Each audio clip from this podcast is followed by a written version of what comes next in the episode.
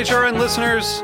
As we celebrate our 15th year, we are deepening our commitment to giving voice to the next generation of food systems storytellers, and we need your help. Our internship and fellowship programs help activate new possibilities for underrepresented and underestimated young people through experiential journalism, audio engineering, and production training. Through these unique programs, HRN helps food equity stewards build essential workforce readiness skills that expand their potential and foster economic mobility. Please consider supporting these critical programs.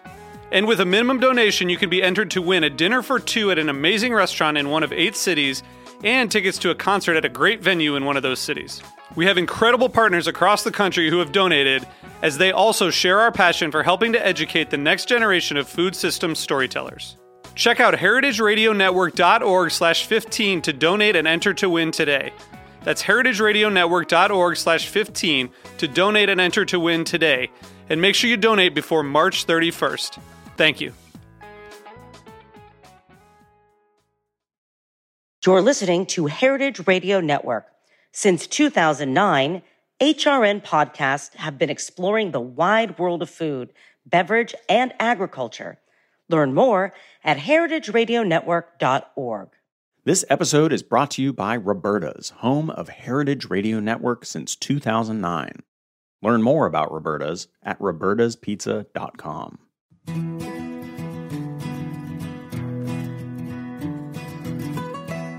Thanks for joining us for this episode of Eat Your Heartland Out. I'm your host, Capri Cafaro.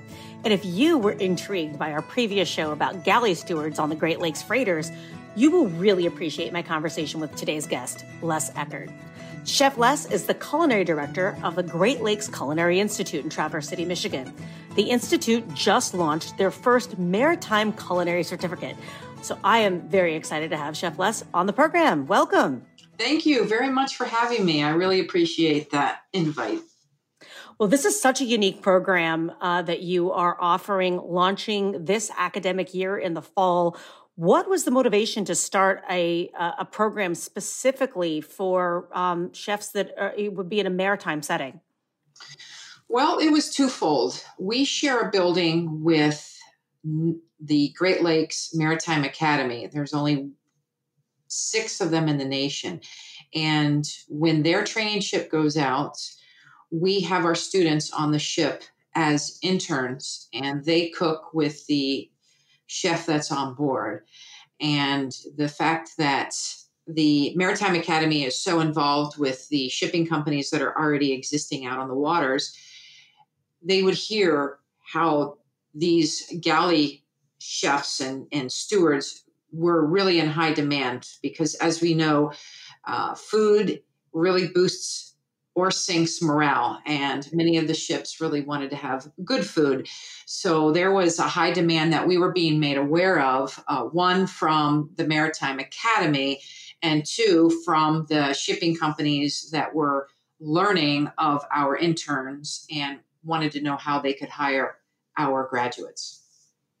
That's that's so interesting, and and certainly from the conversations I've had and uh, with in other individuals that currently are in positions of galley stewards, I hear the same thing that, uh, you know, it's so important to boost morale by having good food on board uh, and also nutritious food to be able to continue to fuel those that are on there sometimes doing pretty strenuous jobs.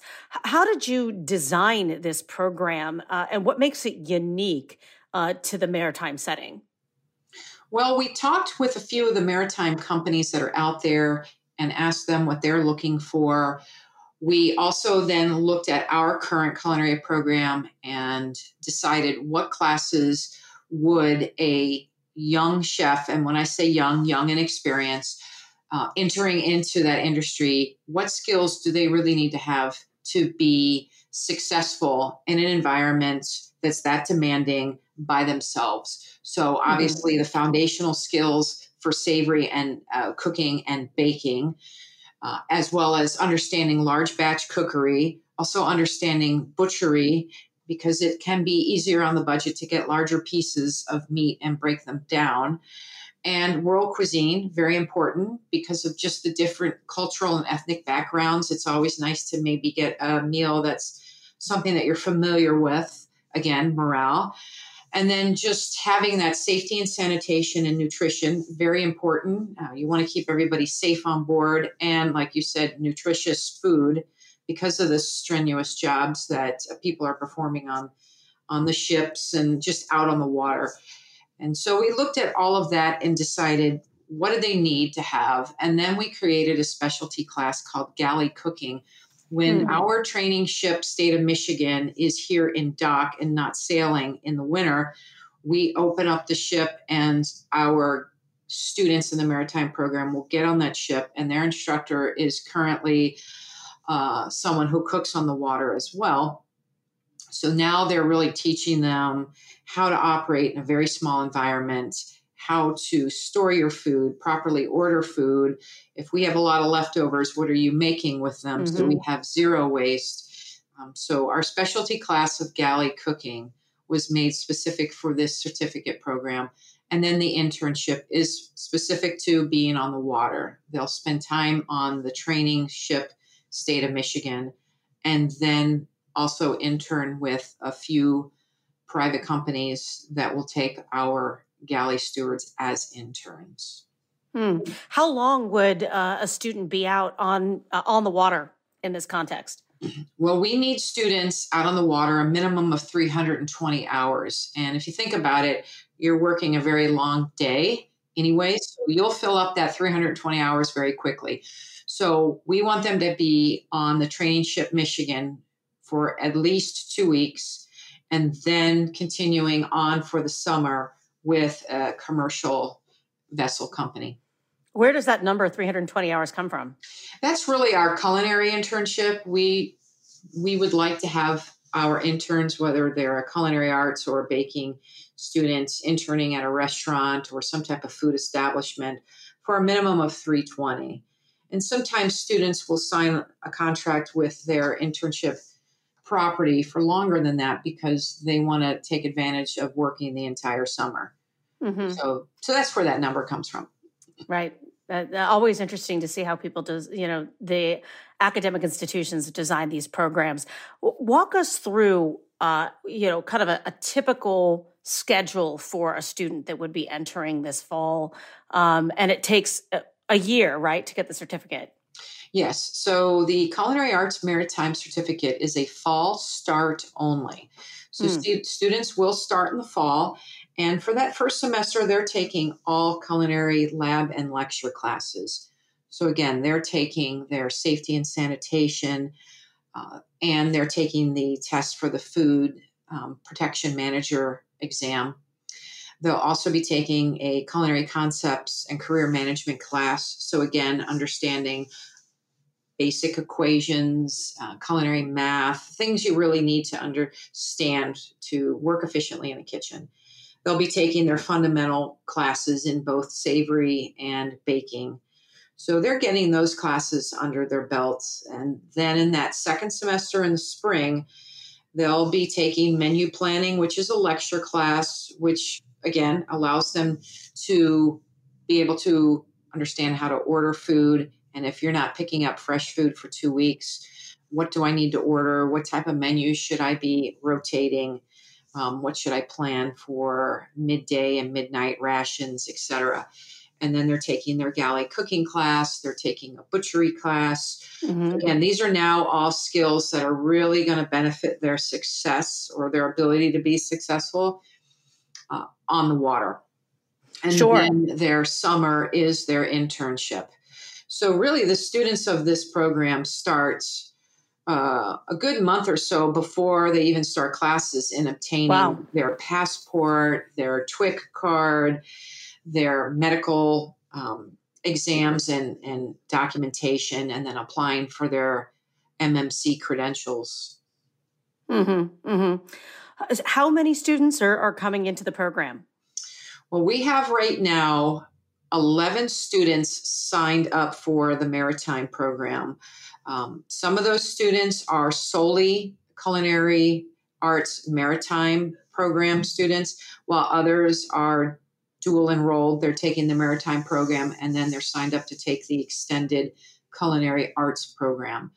And we weren't sure, you know, we were we weren't sure how many students or potential students would truly sign up for the program. There was a lot of interest in the program, but from the end user side. So, of course, all the companies that have vessels, submarines, and platforms out there on the water were like, we want to hire your graduates when, you know, trying to get the message out to the front users, which are the potential students. Um, so, so you're really talking to students in high school, trying to figure out what they want to do. Um, some professionals, but most of the time, um, the professionals out there, they're already set in their ways. They know what they want to do for mm-hmm. their career. So it's the younger population. So trying to get them to be brave enough to do something this big, like be out on a ship for however many weeks and months. Um, so this is a great start for us for our first time. What, where do you hope the program goes and grows? I would love to see us start at least 20 to 30 students uh, every year. Um, that, of course, would present some big problems for us, but they're good problems to have. As again, we want the students to be able to intern on a ship before they're thrown to the wolves, so to speak, um, in a true working environment. So if we if we were to have that many students needing an internship, you figure a galley is very small Eh, most of these ships are smaller ships of you know 150 or less people. So your galley might fit two people max right. maybe three. So where do we put all these students that need an internship so that that would be a good problem to have. And i do know there are some private companies out there that would be willing to take an intern and actually treat them like someone who's training, learning on the job versus someone that, you know, you've got a week to figure this out or you're out. Do, do you think that the Great Lakes region is a, is a, a strong uh, place to start recruitment for students? Yes, it's a very strong place, especially because we do have the maritime program here. Um, but just for the sheer fact that we have so many ships out on the lakes and channeling through the nearby rivers. It's, yes, definitely. But, you know, it's amazing. We have companies that are nowhere near the lakes and their vessels are not even on the lakes, but they're mm. out on the uh, blue waters uh, and in international waters, and they're calling me. Wow. To find out how how can we get your graduates on our ships well, I, I got to tell you, before I, I started to do research on these earlier uh, stories that I worked on, I had no idea that this was even an industry, and I think I'm probably not alone. So it's it's really exciting and encouraging to to hear that this really is a, a um, professional path that is attractive and growing, and and I can see why. And it's great that you know you're you've developed a program that is uh, going to try to meet the needs of of the of both you know the future galley stewards as well as the industry that needs them. Mm-hmm. And it's funny because it is part of the industry that's been there from whenever everybody started sailing on the water. Uh, it's just now really becoming popular uh, or mm-hmm. really becoming, I should say, um, we're more aware of these positions and the importance of um, good food. I, I sat in a meeting with some shipping company representatives, and to hear them say, well, the food can be sketchy at best, so we always keep um, bread, peanut butter, and jelly in our berth because you never know. And I thought, wow, you know mm. as a chef that breaks my heart because yeah. we we should have good food i know there's already great training out there for people who are going to cook um, but yes and there's great money to be had just because of your situation and how long you're away from home yeah um, even if you just want to cook as relief staff we have one student uh, now a graduate who cooks relief and while she was in her second year here at culinary she cooked a three week relief period over the holidays and made enough money to pay off her current debt for the semester she was in and the future semester, all in three weeks. I mean, incredible. that, that is definitely the way it should be. It's, yeah. Wow, I mean that that's definitely uh, a a commercial in and of itself to try to get uh, students through the door. Uh, it it really is uh, an exciting career opportunity for for many, and I'm like I said, I'm really glad to hear that you're out there uh, and providing this this uh, service so people could get you know that specific training, which is unique to that maritime setting. So Chef Les, if uh, there are listeners that are interested in learning more about your uh, maritime culinary certificate, how can they find that? Sure. If they just jump on the web and they open a browser and type in nmc.edu and then click on the Great Lakes Culinary Institute tile, you will then be opened uh, be opening up a page that then lists all of our programs and you'd be able to select the culinary arts maritime program Okay, so nmc.edu and follow those prompts to uh, go ahead and find that maritime culinary certificate within uh, that website. Thank you so much for sharing this information, Chef Les Eckert, the culinary director of the Great Lakes Culinary Institute in Traverse City, Michigan. Thank you so very much for joining the program. Oh, you are very welcome. Thank you for having me. This episode is brought to you by Roberta's, home of Heritage Radio Network. Roberta's was founded in Bushwick in 2008 and has become one of the most iconic restaurants in the country. HRN made its home inside of Roberta's in 2009, and together they have become part of the DIY fabric of the neighborhood. Roberta's is open for lunch and dinner seven days a week and serves much more than just the famous wood fired pizzas. Their team dreams up new salads, pastas, and sandwiches on the regular. Roberta's Tiki Bar is alive and well in the back garden, serving up frozen drinks in the summer and hot toddies in the winter. Stop by the bakery and takeout spot next door for fresh breads, sticky buns, and pizzas to go. But Roberta's also extends beyond Bushwick, with multiple locations in New York City, Long Island, and Los Angeles. You can also find their frozen pies in grocery stores around the country. The spirit of Roberta's, like Heritage Radio Network, is everywhere.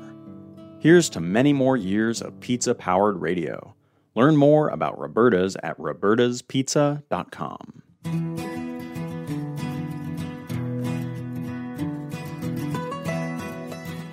Eat Your Heartland Out is powered by Simplecast.